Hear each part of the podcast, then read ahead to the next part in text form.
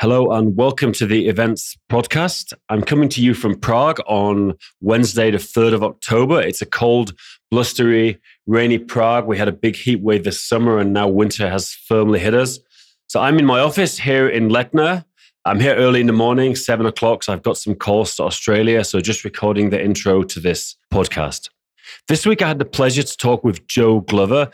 Joe's a really interesting guy. He's only twenty-six, but he's already very entrepreneurial.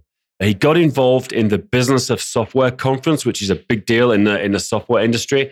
And he really pushed the marketing of this software. So he, he talks a lot about some great tips for marketing big conferences. He then founded his own sequence of events called The Marketing Meetup, which he runs across the U K. They're events for marketing people, obviously. And it's really interesting how he sets up the event, how he builds a sense of community, and how he promotes them. So I think anyone running any kind of meetups is going to find something really interesting from this interview. The podcast is brought to you by EventsFrame. Uh, that's the software I'm involved in. We think it's really an amazing system and a lot of big conferences are using it. I'm C E O of a company called AppsEvents, and we run over three hundred conferences and training events a year as a Google partner. And we tried every software ticketing product out there. We tried EventsFrame, we tried Eventscraze, we tried Bizaboo. Nothing was working. The prices were crazy. So we wanted to set up a system that was great for running events, whether it's one event or multiple events, with flat low pricing. So no ticket fees. You just pay a monthly fee or an annual fee. So if you're running any event, I'd love you to get in touch with me and I'll send you a special discount if you just send me an email to dan at eventsframe dot com, D A N at E V E N T S F R A M E dot com with the subject line podcast. I'll send you a special discount code for EventsFrame. So have a great day, everyone. And here's the interview with Joe Glover. Hello and welcome to the Events Podcast. And today I'm speaking with Joe Glover in the U K. And Joe runs the Marketing Meetup, which is a series of events all around the U K uh, for marketing professionals. So hi, Joe. How you doing? Hey, Dan. Very well. How are you? Good, good. Um, Joe, we've spoken a few times. I think you got in touch with me because I was on the Tropical M B A podcast, which you listened to. And I think you got in touch with me after that. And we've had a bit of a backwards and forwards about different things since then. Yeah, absolutely. You know, I listened to that podcast and uh, it was just one of those moments, you know, where I'm sat there in my car and uh, I was thinking, that guy's me, but he's me in ten years' time, you know. So, yeah. Well, yeah, I don't know if that's good or bad for you, but um, yeah, it's like, I like the Tropical M B A. I listen to it every Friday. I think it comes out Thursday, but um, I've got a couple of podcasts that are kind of part of my week. I always listen to This Week in Tech on Mondays on the way to work. And then I always listen to the Tropical M B A on Fridays as well. Nice. Yeah. I mean, podcasts have been a, a huge part of my life, especially quite recently. So I always listen to them on the train. I can't say I've been particularly disciplined with a schedule. That's quite impressive there, Dan. It's not really, yeah, it's not a schedule. It's just like, maybe it is, I suppose, because I, I just, you know, I've got an office now in Prague and I drive in every day. It's, it's not a very long drive. It's only twenty minutes, but, you know, I always listen to something on the way. So kind of Monday morning, I'm like, oh, This Week in Tech, new episode. I'll listen to it, you know. Nice. Um, we'll have to the, uh, the Marketing Meetup podcast next as well. Yeah. Do you have a podcast, do you? Yeah, we do. Oh, you do. I see it on the website.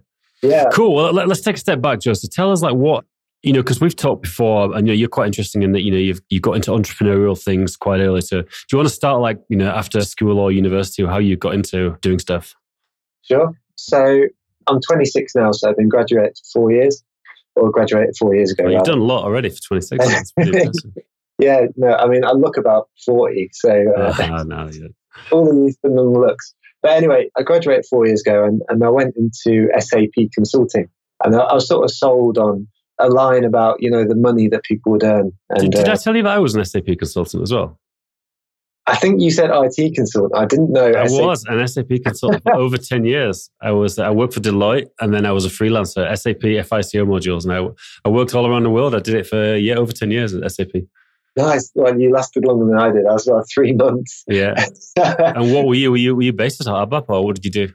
So we worked with a tech called B P C. Right, which was, I can't even remember now.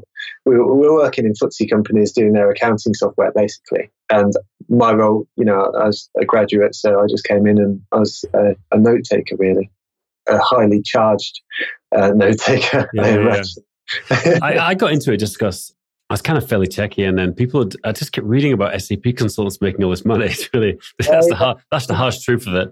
I kept, and and also there was the money, and it was the travel, because I was always into travel, and and, and I saw these contracts appearing everywhere. There used to be a website called JobServe, probably still is, and uh, that had all the contracts on, and every contract was three to six months. You know, wow. So I went to some cool places. I worked in the Caribbean, I worked in Silicon Valley, I worked in Asia, all, everywhere in Europe. You know, just uh, and that's what I liked about it. But the work itself. Like at a certain point, I was like, if I have to look at the S A P admin console one more time, I'm just going to like shoot myself. It was got too much. Yeah. No, you win. I think the most glamorous place I went to was Slough. So um, right. I worked in Slough as well, actually. I've been to Slough, yeah. Yeah. You know, nothing wrong with Slough, but it's, it's certainly not the Caribbean. So, sure. uh, so, so, so you did a bit of S A P consulting? Yeah. Um, and, you know, I just quickly worked out it wasn't for me. So I was, um, I was still blogging about marketing at the time. Right. So I'd done my dissertation on social media and specifically social media complaining. And I just knew that was something I enjoyed. And I, I also thought... Social that, media complaining? Yeah, well, the idea behind it was that I was trying to understand, you know, how people use social media. And, and when they're complaining, it's quite a, an emotionally charged moment. So you're kind of getting a concentrated dosage of social media and social media usage as such. So that's the reason I, I focused on complaining. So... It was really interesting, you know, and it sort of, it showed to me that I was really interested in social media, but also, you know, that there might be something I could contribute to the field as well. Quite a lot of stuff at the time wasn't stuff that people were writing about very much. There was a few leaders, but not many, you know, of course, which is the opposite now. But um, at the time, it was sort of, it was a new thing. You know, what's, what, what's the blog? What's your U R L? Are these blog posts still out there? I don't even know. I, I think it's probably something like joseph e glover dot wordpress dot com or something. Okay, yeah, yeah. It was one of those really rubbish blogs. You so know, you, were think, do, you were doing this while you were S A P consulting then? Yeah, yeah. And, you know, it, it just showed me that really if I was spending my spare time writing about a topic, I should probably follow my heart into that. Yeah. So that's how I ended up in marketing.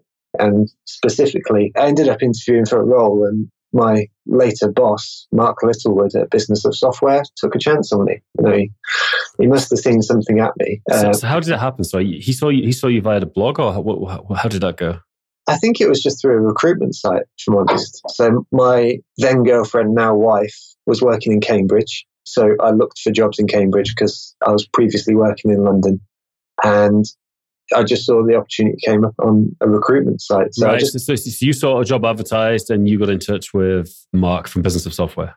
That's it, precisely. And uh, it was a cold winter's night, and I walked into the Redgate building, because at the time that's where Business of Software had some office space.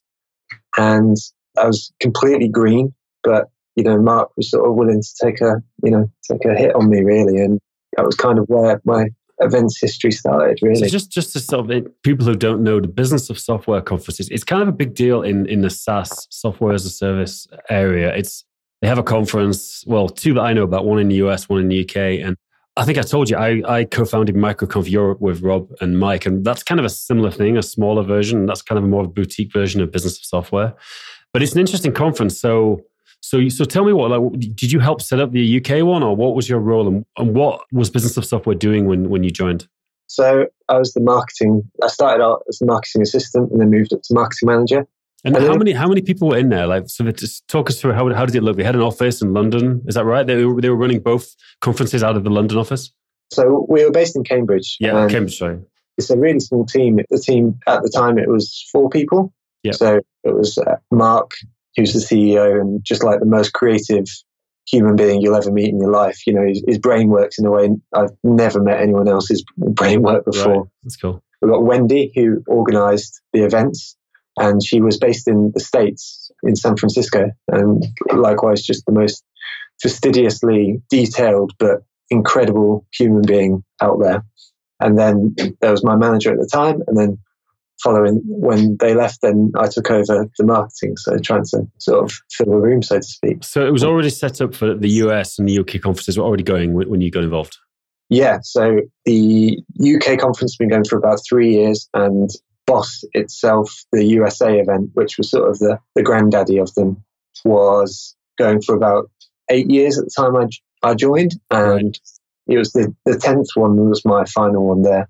And, you know, it was just an incredible place. So sorry to jump in. So just tell us, like, so when you joined, what were they doing for them? Like, what was the main marketing approach they they started off with, and then what did you, what sort of stuff did you bring in? I'm curious because it's interesting how big conferences, you know, there's a different type of marketing. There's obviously the social media, but then there's a lot of just cold calling potential people to go to the conference, you know. So I'm I'm curious, what was their approach to get people? So it wasn't a big conference in the way that, you know, some people speak about having a... a what, ten- what sort of numbers was it? It was about four hundred people. four hundred people. Oh, that's, that's, that's a pretty medium-sized conference, I'd say, medium to large. Yeah, yeah, for sure. You know, certainly we marketed ourselves on, you know, being the best for those certain people rather than the biggest. And, you know, the best meant that we provided an environment where those people went in and they felt looked after. And those people are entrepreneurs who've started their own software companies, basically, the customers.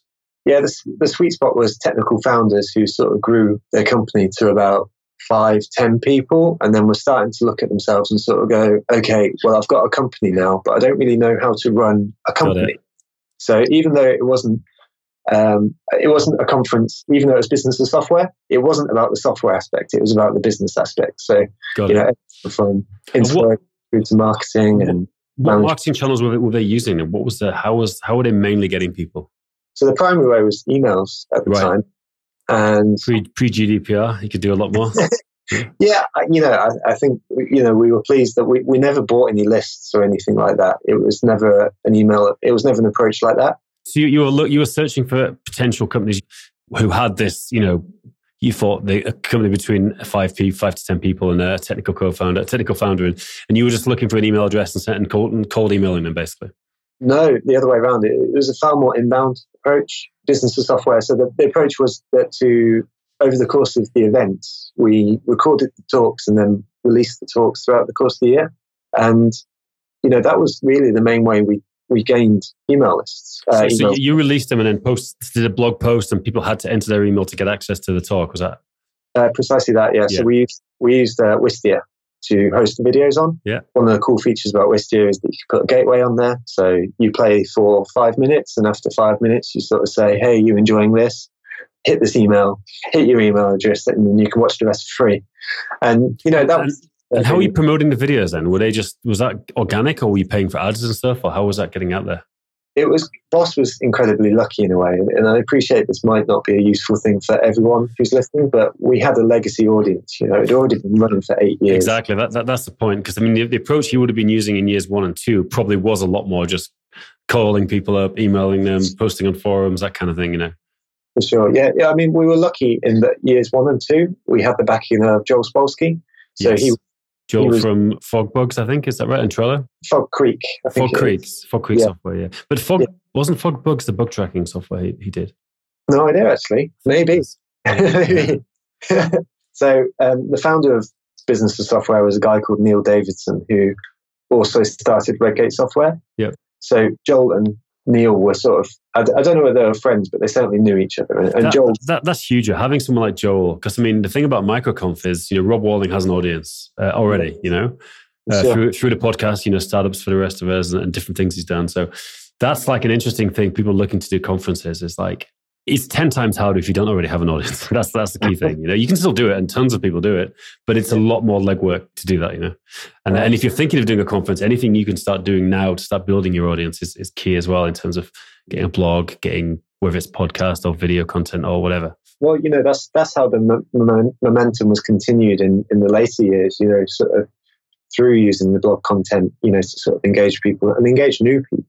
So, so, so you were just doing. So you were doing these videos. You were recording them at the conference and then sort of yep. gradually releasing them. And you were also writing blog posts as well. Yeah, and we also started doing like webinars and stuff like that. So hangouts with the the attendees, uh, not the attendees, sorry, the, the speakers. So I remember in one of my first weeks, we had a a live webinar with Rand Fishkin, and I was the one that was charged with making sure all the technology worked and stuff like that. Right. So yep. It was awesome at the moment. Fantastic. So what what else? Anything any, anything new you brought in? Obviously, you're a social media guy. What did you bring us some new stuff with social media marketing? You know, if I had my time again, I think I would have been a lot more measured and, and process-driven with it all. At the time, you know, I sort of walked into a new job, new career, and it was very much, this is the way things have worked well. So we're going to continue doing more of that. Yeah. And really the, the main benefit I brought in, brought in at that stage of my life was, let's do that, but let's do it slightly better. So yeah, which, I, which to be honest is like, if you have something that works, there's no reason to change it a lot of time. For sure. You know, I mean, it's one of those things, you know, that you should always be looking to improve. So, you know, we were looking to see how we could improve our social media posting rather than just broadcasting, sort of engage people in conversations and trying to make it a more community feel. One example that we did is that we opened a Slack channel on the conference day itself in two thousand. I don't even know when, but in, in the ninth event, we had like a Slack channel where people could speak to each other. And we tried to encourage people to use that throughout the course of the year as well. So it was almost like that real community feel and sort of. That's interesting, because that's something I haven't heard before. So you've, you you had a Slack channel and you kept that going through the year. Yeah. So, inter- I've just got, I'm kind of, I'm kind of a late convert, Slack. I've just been getting into it in the past yeah. year. Yeah. Yeah. It's brilliant. You know, I'd be lying if I said that it was uh, really, really successful, but during the course of the event, it was brilliant. You know, people were speaking to each other who wouldn't have done otherwise. Was and there then, much dialogue went on between the attendees, like between, after the, after the conference? So after the conference, there was an element of it. It was sort of like a bubbling undercurrent. You know, you get like days where there'll be like some stuff said, and then there'll be other days where there was just, you know, nothing. But that was fine. You know, the facility was there. And that's very much like the Marketing Meetup too. You know, so I've got a Facebook group.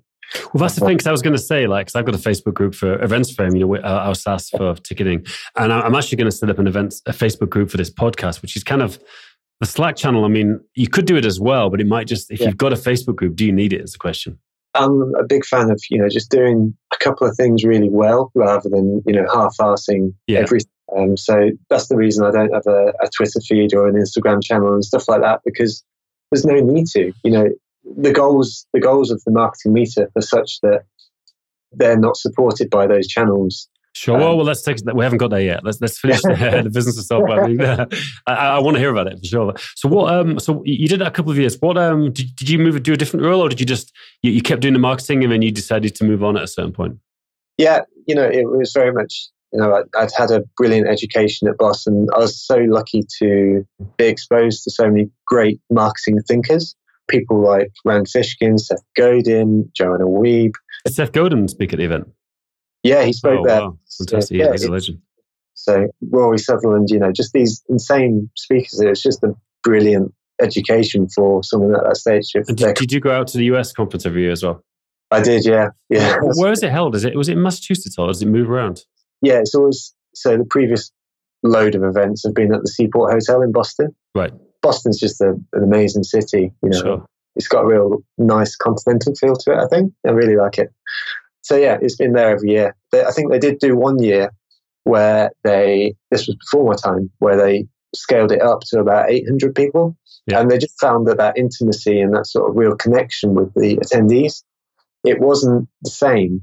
And they sort of decided to take it back to the Seaport the following year because it wasn't so much about the attendee numbers as it was the attendee experience. You know, I have a, you know, my opinion about whether to move the venue or keep it is I like events that move. Like, for example, I, I'm in the Dynamite Circle, you know, which is the group that yeah. Dan and Ian from Tropical M B A, they have a group.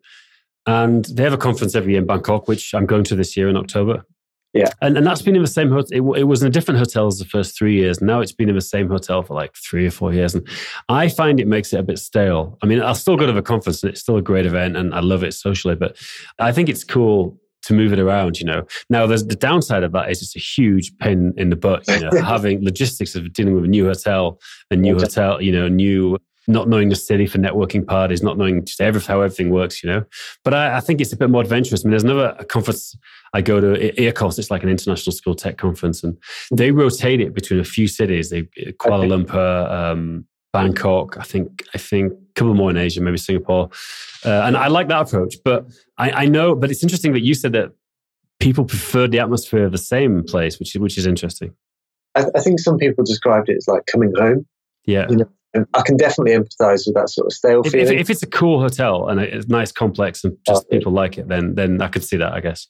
Yeah, I can definitely see both sides. I mean, it's one of those things that it depends, I think, on your positioning, really. You know, it depends what you're trying to provide your audience, you know, and, and if the venue is like a huge part of like the excitement, et cetera, et cetera, then that's probably you know, something you want to look at. You know, should I be moving my venue more often? If you're trying to community around a specific point or a specific point in someone's life, then maybe, you know, the same venue is fine, you know, because you do get that sort of coming home sort of feeling. Yeah.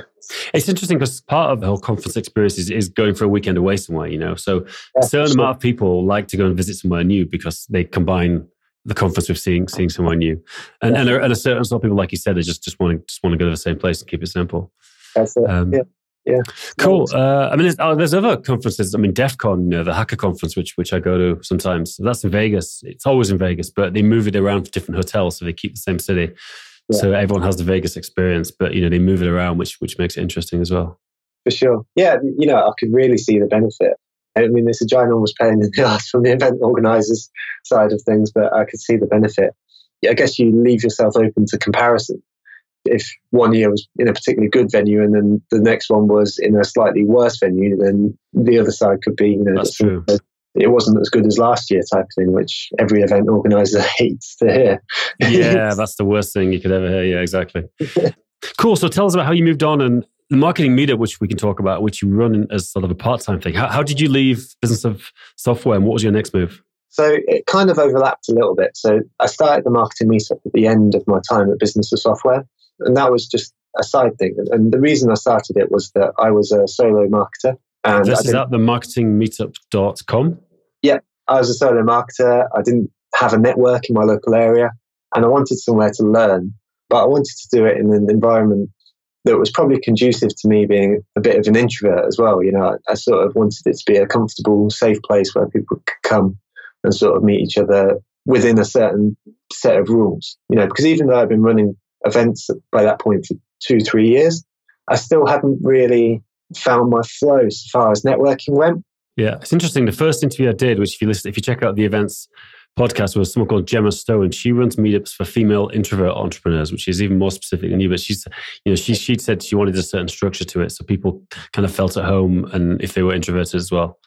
For sure, I, you know, I think it kind of comes to that point that, you know, in my mind at least, the best businesses are made by people who have that pain point, and then they kind of stumble onto the business at a later point. You know, the same way that you've got your ticketing platform, you know, presumably you've used a whole load of ticketing platforms, and then you're like, well, you know what, I feel like this could be done better. You exactly. Know, yeah. It's, it's know, true. So, yeah, exactly. So tell us, so, so you, you started this as a meetup. That was the first yeah. thing. No, not as a Facebook group or a website. You just thought, I'm going to do a meetup in, in my local town for marketers. Yeah, so I'd actually, I'd actually started a, a football meetup first. So soccer for anyone that's, uh, yeah. you know, going to taint my sport. Um, and I, I had the meetup subscription, and it's not particularly cheap. So I thought, what the so this is uh, meetup dot com. Yeah, meetup dot com. What do they um, charge actually? Out of interest, I think it was like it was either sixty or eighty quid for six months. I think. Right. But two years out of uni, I wasn't earning loads, so you know it was sort of just an opportunity to meet some new people, and it was a bit of an investment at the time. So there wasn't any penalty for starting more than one group.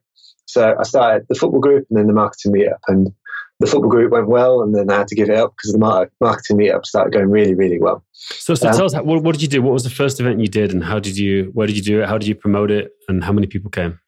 So I was quite fortunate in that I had contacts at Redgate from my time at Business of Software. And what's Redgate?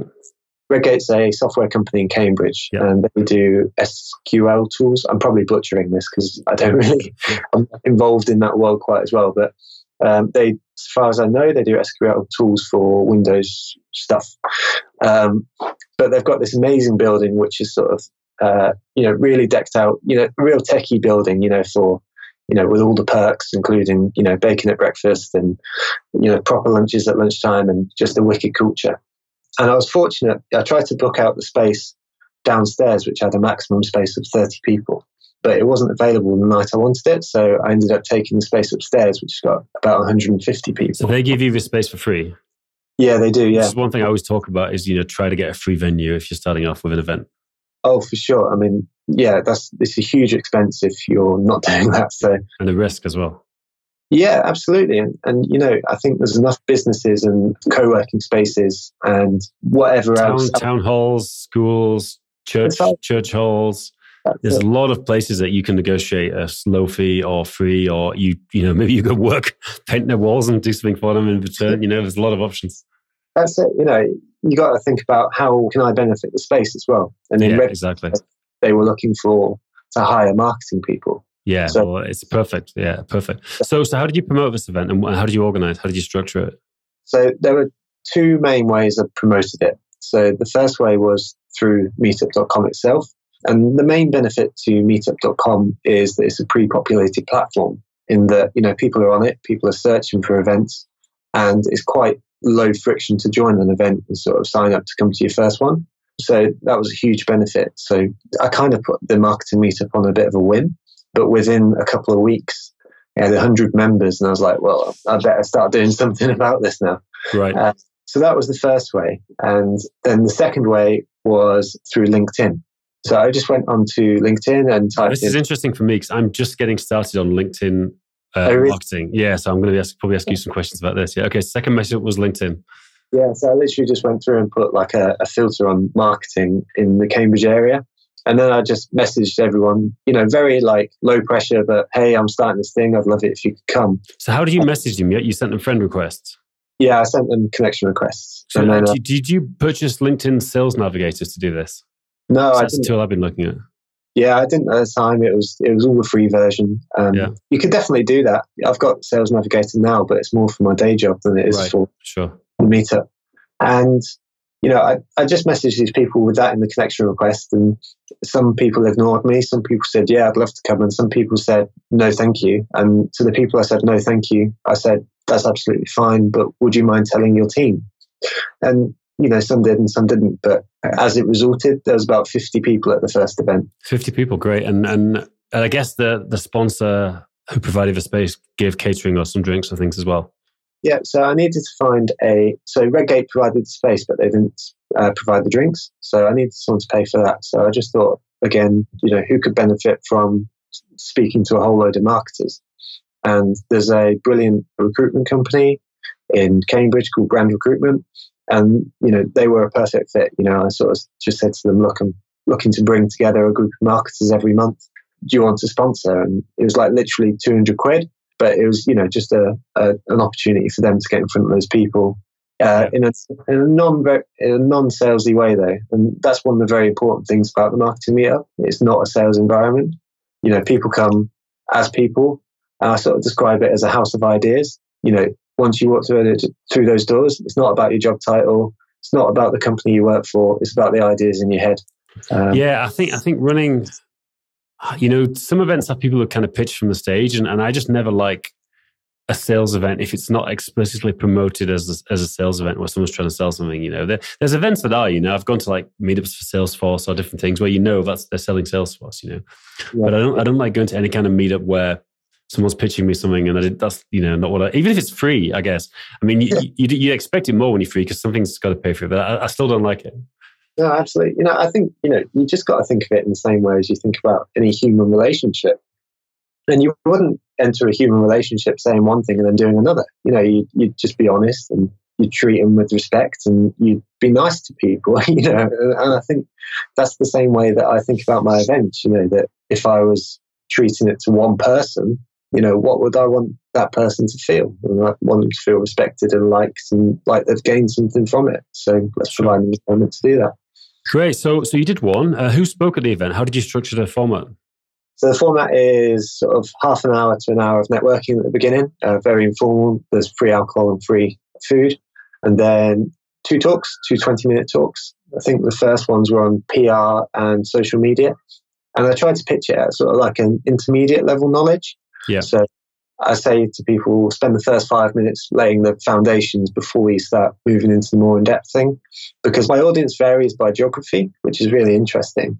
Yeah. But one of the things that I found is that there's some freelancers in the audience and then there's some B two B marketers. So I try to make it that as many people as possible can gain something from the talks. And then after the talks, there's just more networking afterwards.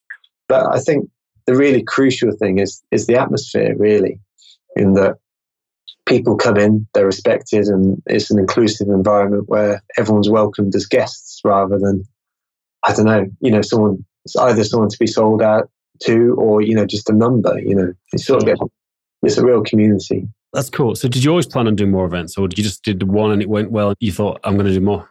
Yeah, it was, it was a complete accident, really. It just went well. So I enjoyed it. It was pushing me. So I thought, you know, let's do more. Precisely that, really. Yeah. And so what was, what was the next event? And tell me how you grew it to more events. So in terms of location. What was your thought process? Did you think, I'm going to do another one in the same place, or I'm going to spread this out to different places? How did you grow? Because I know then you eventually got some people, partners to run local ones as well at some point. Yeah. Yeah. So the next, I think I had it in my head for some reason that I just wanted it monthly. There wasn't really much of a logic behind it. It was just seemed like the right court sort of cadence. It's a good time, definitely. Less than a month is is, is really short, obviously. Yeah, precisely. And, and, you know, I think it was something I was doing on the side as well. So I didn't want to overwhelm myself as much as anything.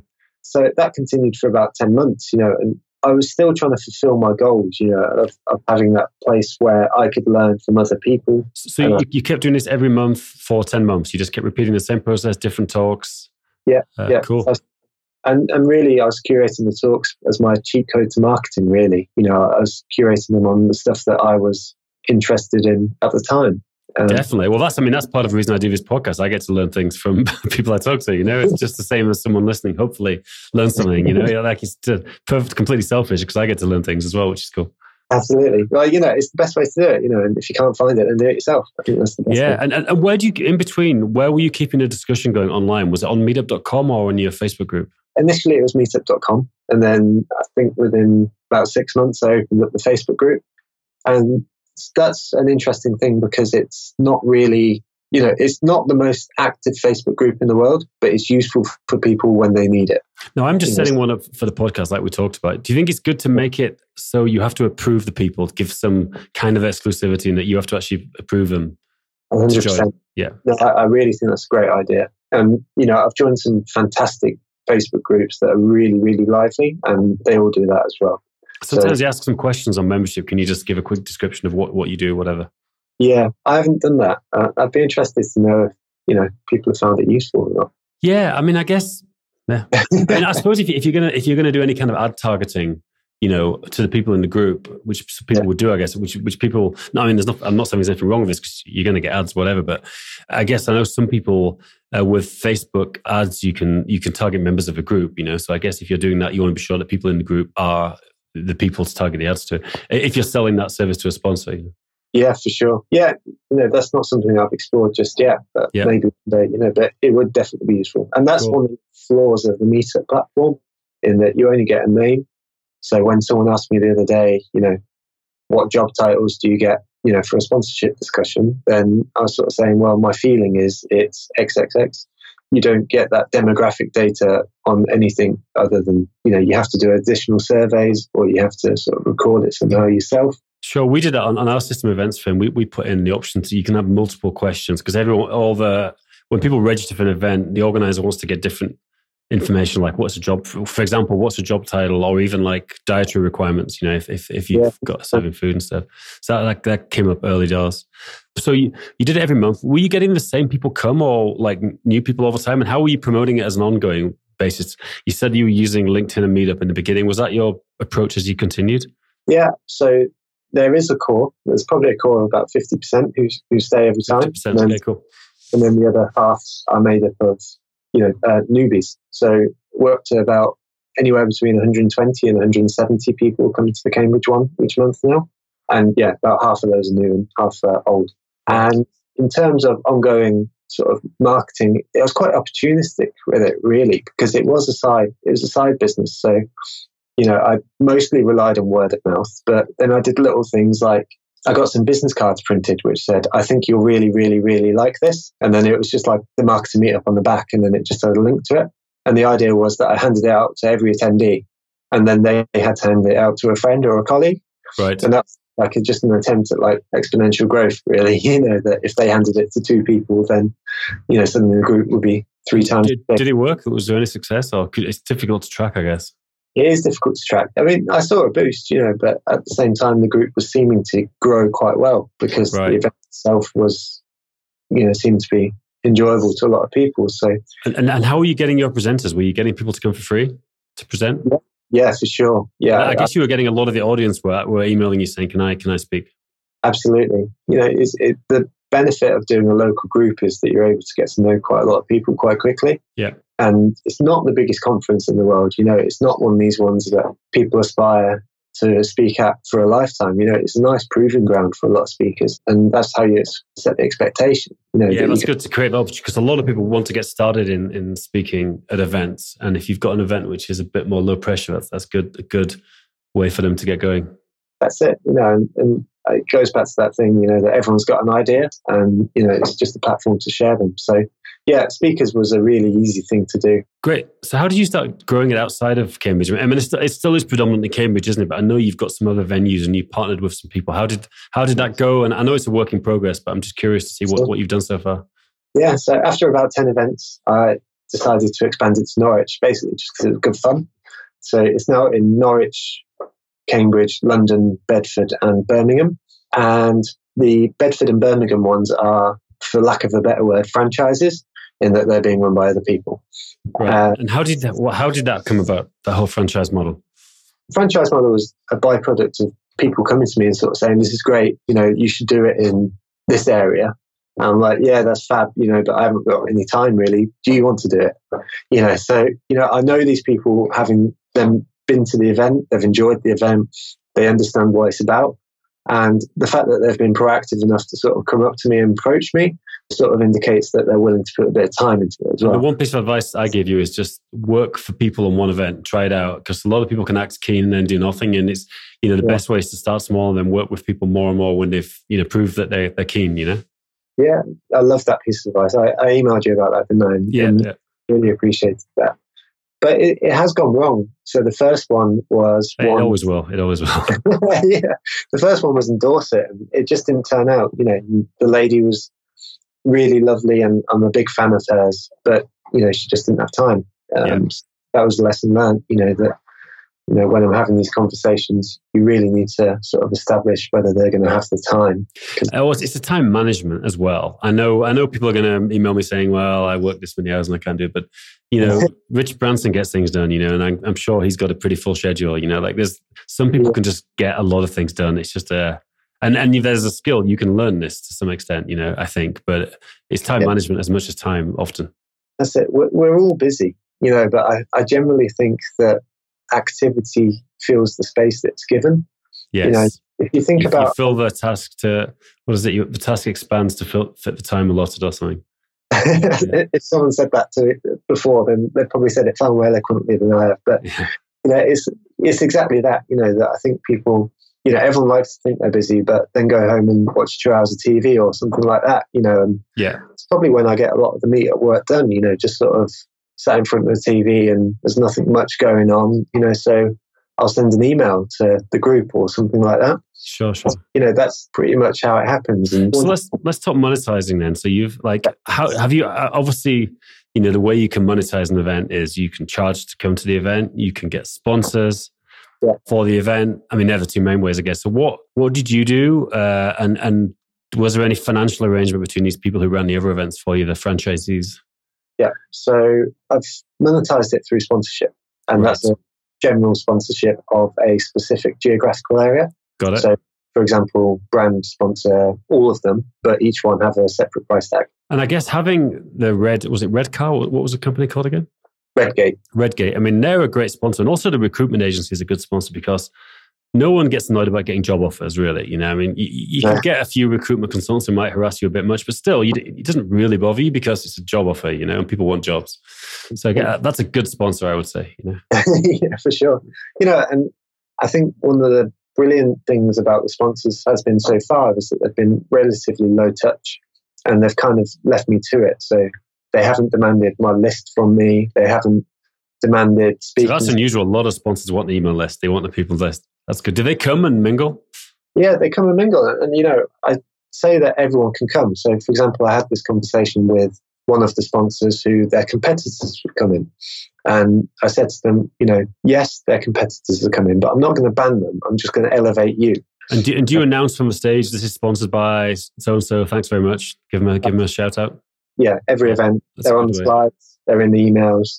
and they get a shout out. And, you know, more than that, over time. So I look for my sponsors to be sponsors for a long time rather than one off, because I kind of feel like there's a benefit there that people get to learn their name over time. I'm sure. actually not a big fan myself, because I'm a marketing manager in my day job. I'm not a big fan of sponsorship on a one-off basis, because I think, you know, you kind of, if, for example, you go to an awards show, you have your ten seconds up on stage where you announce a trophy for someone, and, you know, people are probably drinking, they probably don't care who you are, they don't care if they don't win the award, and they certainly don't remember who you are. No, you know, so, so in my mind, you know, I'm, I'm not a big fan of sort of one-off sponsorship. No, no I have, I mean, in my events company, AppsEvents, we have A S A as a sponsor. We have a few of it. We have a company called Text Help. We have a company called R M in the U K, and they they sponsor, well, A S A sponsored the whole world, all our events, because we do events, you know, Asia, South America, U S, Middle East, Europe, Africa, and some some of them just sponsor the U K or Europe or the U S, you know, and that's that's good, because it's it's an ongoing relationship where, you know, you can, if they don't get something out of one event, you know, they can get something out of other events. Exactly, you know, it, it's it's one of the things that I, it's an interesting thing, and I don't think I've ever really nailed it in my mind, you know, where the benefit um of sponsoring single events is. You know, I, I love that, you know, you have that relationship with them, because I think, you know, that only stands to benefit them. Sure. So people listen to this going, Joe, that sounds really cool. How do I get these sponsors in the first place? I think you have to think about how they're going to fit. So for me, I did a little exercise, you know, which was literally just writing down places or companies who might benefit from gaining access to a, a vast amount of marketers. And then that comes down to your That comes down to your positioning, but the reason why you're doing the event in the first place. So for me, I knew I wanted marketing professionals, so that was quite an easy thing to follow on, you know, that marketing people are going to come along to it. Um, so you drew up a list of companies, and then you drew up a list of job roles within the company. It wasn't even as, as crazy as that. You know, I literally approached the C E Os of these places and just said, you know, I'm doing this thing. Are you interested? And um, how did you approach them? Was that LinkedIn, or how did you do that? Yeah, it was mainly, it was LinkedIn actually. I yeah. think it was entirely LinkedIn. Yeah. You know, and it was one of these things that eventually word spread. So I think in the, the first event I had Redgate and brand. And then in the second event I had Redgate, brand, and Cambridge Marketing College, um, who provide like marketing qualifications and, and so on and so forth. You know, it was all people that would eventually have an interest in speaking to marketers in, you know, and sort of getting their brand out there to those people. That's cool. Um, and, yeah. and and what about the the franchisees? Did you did you do some financial arrangement there? Like, did they have to get the sponsors, or did you get the sponsors for them, or did you and did you split the revenue? How how does how does that work? I, I know it's a work in progress, but what what's, what are you what have you done so far? I'm curious. So my thought process at the moment is that they'll get the sponsors, and that seems to have worked so far. Because having listened to you on the Tropical M B A, you know, sort of speaking about empowering people to treat their franchise as their own business, I really like that thought. You know, and I want people to sort of think the same about that, you know, that they, they've got the freedom to kind of speak to people on behalf of the marketing meetup and sort of really be free to do that. So, and, and, and, and just what, what you're referring to, you know, with AppsEvents, we have a bunch of regions. Each person runs it like their own business, and, and we do a profit share. But the thing you have to remember about that is, um, I still pay these guys every month, you know, so they, they, they've got something. I mean, and, and, and we started small, like I recommended to you, you know, we worked on more things. It wasn't just somebody cold, I started paying them, you know, but, yeah. but they do have effectively a salary every month, you know, as well as a profit share. Yeah. And that's something and, to and, always to remember, you know, if you're starting something cold and you're just offering a profit share, then it's, it's, it's harder, you know, it'll be easy for you, I think, because you've got a known product and, and they can benefit from that, rather than just starting up something cold, you know. But I think it's always important to think, what can you offer the person upfront, or, you know, whether it's help or whether it's money or whether it's whatever. Yeah, sure. And, you know, I think that's, it goes back to that thing. I don't think that someone starting a marketing meetup event will be, if their motivation for doing it was the money, then that's not the right motivation. You know, the people that are running these franchises are people who are looking to build their network primarily. And then the money is like an afterthought, or it's a nice thing to be done. Yeah, it, it should always be with events. I mean, you know, like people ask me, you know, are you, are you making money from these events? And, and we do, you know, we make we make money from it. It's a business. I think there's probably ways I could make more money doing doing different things, but it's still a business, you know. Yeah. And what I find strange about the whole events industry in general, it's not really one industry, but, you know, the whole space is that everyone's desperate to say they don't make any money or they're not doing it for the money. Even, you know, and I'm not saying you are or I am, but but it's an right. interesting psychology because, you know, you want people to come to your community and get a lot out of it as a community event. But, you know, people think, well, if people think I'm making money out of this, it doesn't look quite cool. So, I mean, I know people making a crap load of money at events who are desperately saying they don't make any money. And it's just not true sometimes, you know, or they don't want to, you know, it's it's an interesting how, way this whole thing works. I've, I've I've observed it quite a bit and it, it fascinates me. Yeah, I don't, I, you know, I think that's, it's a human thing, isn't it? And for my mind, I, I've got no problem saying I make money on it because I work bloody hard at it. Yeah, know? Sure. And the end, the end of the end, I mean, mar- the goal of marketing is to make money. I guess that is the end result of of, of marketing is yeah. to generate business for, you know, income for the business. That's why it exists. Yeah, you know, yeah, yeah. It, on on one level, in, indeed, you know, it's sort of, that's what it's there for. So, you know, I've, I've got no problem saying I make money from it. And so the way that I split it with the franchisees is on a seventy thirty basis. So they get seventy, I get thirty. That's cool. Um, Very generous. Well, you know, it, as I say, it's not a crap load of money. You know, I'm, oh, still, sure. I'm still working full time and, and really that's not why they're doing it. But if they get a bit of pocket money, you know, if it's anywhere from five hundred quid to a couple of grand a month, you know, yep. then that's pretty good for most people. You know, and if they keep their jobs, then, then then that's that, you know. So one of the chaps that's a franchisee is interested in running a few. At that point, you know, it could, could become a business, you know, or likewise, if we can find the right sponsors and, and we can continue to provide the adequate level of value for these, for sponsors to get out of it, then, you know, it might be that one event, one locale is enough to sort of be someone's wage or something like that. You know, it's interesting, like in terms of for you, if you decide to try to do this as a full-time thing or not, I think, you know, I've, I've met people running quite big businesses that still have a full-time job, you know? And I think yeah. it, the, the good thing about that in a way is like, it makes you systemize and automate the business to some extent because you've got the job, you know? And maybe you never leave a job if you like it, or maybe, but even if you do leave the job, if it's automated, you'll have a lot more free time, you know? I mean, yeah. I, I, you know, I ran around like a headless chicken. Uh, I still do to some extent, but a lot more in the beginning, you know, just doing everything. And now I'm just trying to systemize it because I've got two businesses. So I've got to have more time free. Plus I've got a, you know, baby and different things going on in my life. So I'm kind of late to the systemizing game, but I think it's really important. And if you can do it up front, then, you know, maybe you can have a huge business and you, you keep your job or you give it up, but, but it doesn't matter.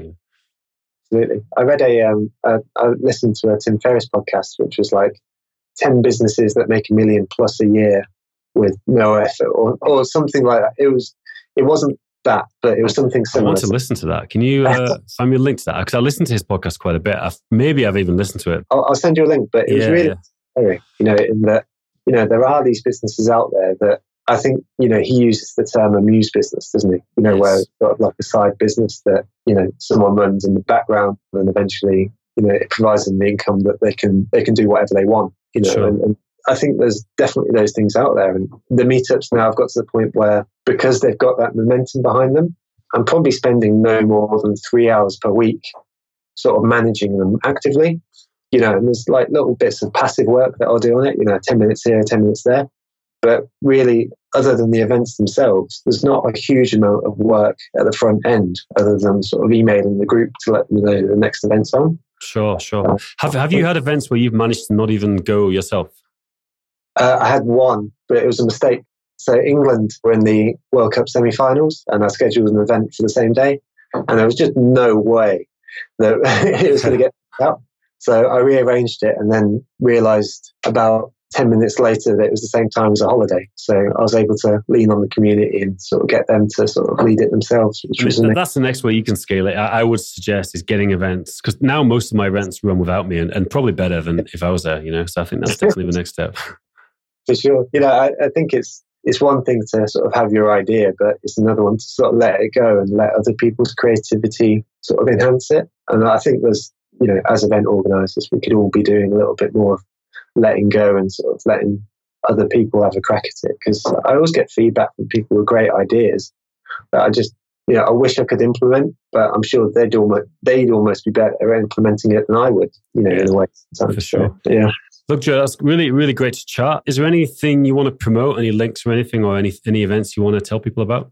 So, you know, the Marketing Meetup as a brand, I guess, is just expanding now, you know, and I'm looking for people to come to the events. So they're in Cambridge, Norwich, Birmingham, Bedford, and London. Uh, so I'd love people to come to more of those. And also the podcast, the Marketing Meetup podcast, where I record all the talks, and that's available everywhere. So the talks are recorded and then distributed. How, how do you record the talks? Just technically, what, how do you do it? And do you get a lot of background noise, or do you do lapel mics, or, or what's a... Uh, I use a Yeti mic, which so it's a Yeti Blue. It's the moment. I, I used to have that, but I found that just awful. Maybe I wasn't using it right, but it just picks up everything. That's the that's the, the good that's, and the bad of it. I'm not sure. You know, it's not amazing quality, but the whole thing about the meetup is that it's fairly homely, fairly lowbrow. Not lowbrow. Lowbrow is the wrong word, but you know, it's a homely patchwork put together with love. You know, and and really, that's that's the key message behind it. You know, that you're trying to provide value, but you're doing it for all the right reasons. And so it might be that it's, it's an eight out of ten in terms of conference quality, in terms of organization. But you know what? It's been put together in such a way that it's there for you. And, you know, so long as people come in and sort of feel like it's there for them and they're being looked after in the right, right way. And I think a lot of people are quite forgiving of that kind of thing. I'd be quite interested in people's feedback anyway. Cool. On whether it's completely unlistenable. Well, look, cheers, Joe. That's been a pleasure to talk, and all the best and good luck with the Marketing Meetup. Sweet. Likewise. Sounds like you're doing great stuff. Do you want to sell more tickets to your amazing events? EventsFrame event ticketing has been built to minimize the amount of time it takes to buy a ticket. Result? You sell more tickets. Check out Events Frame dot com.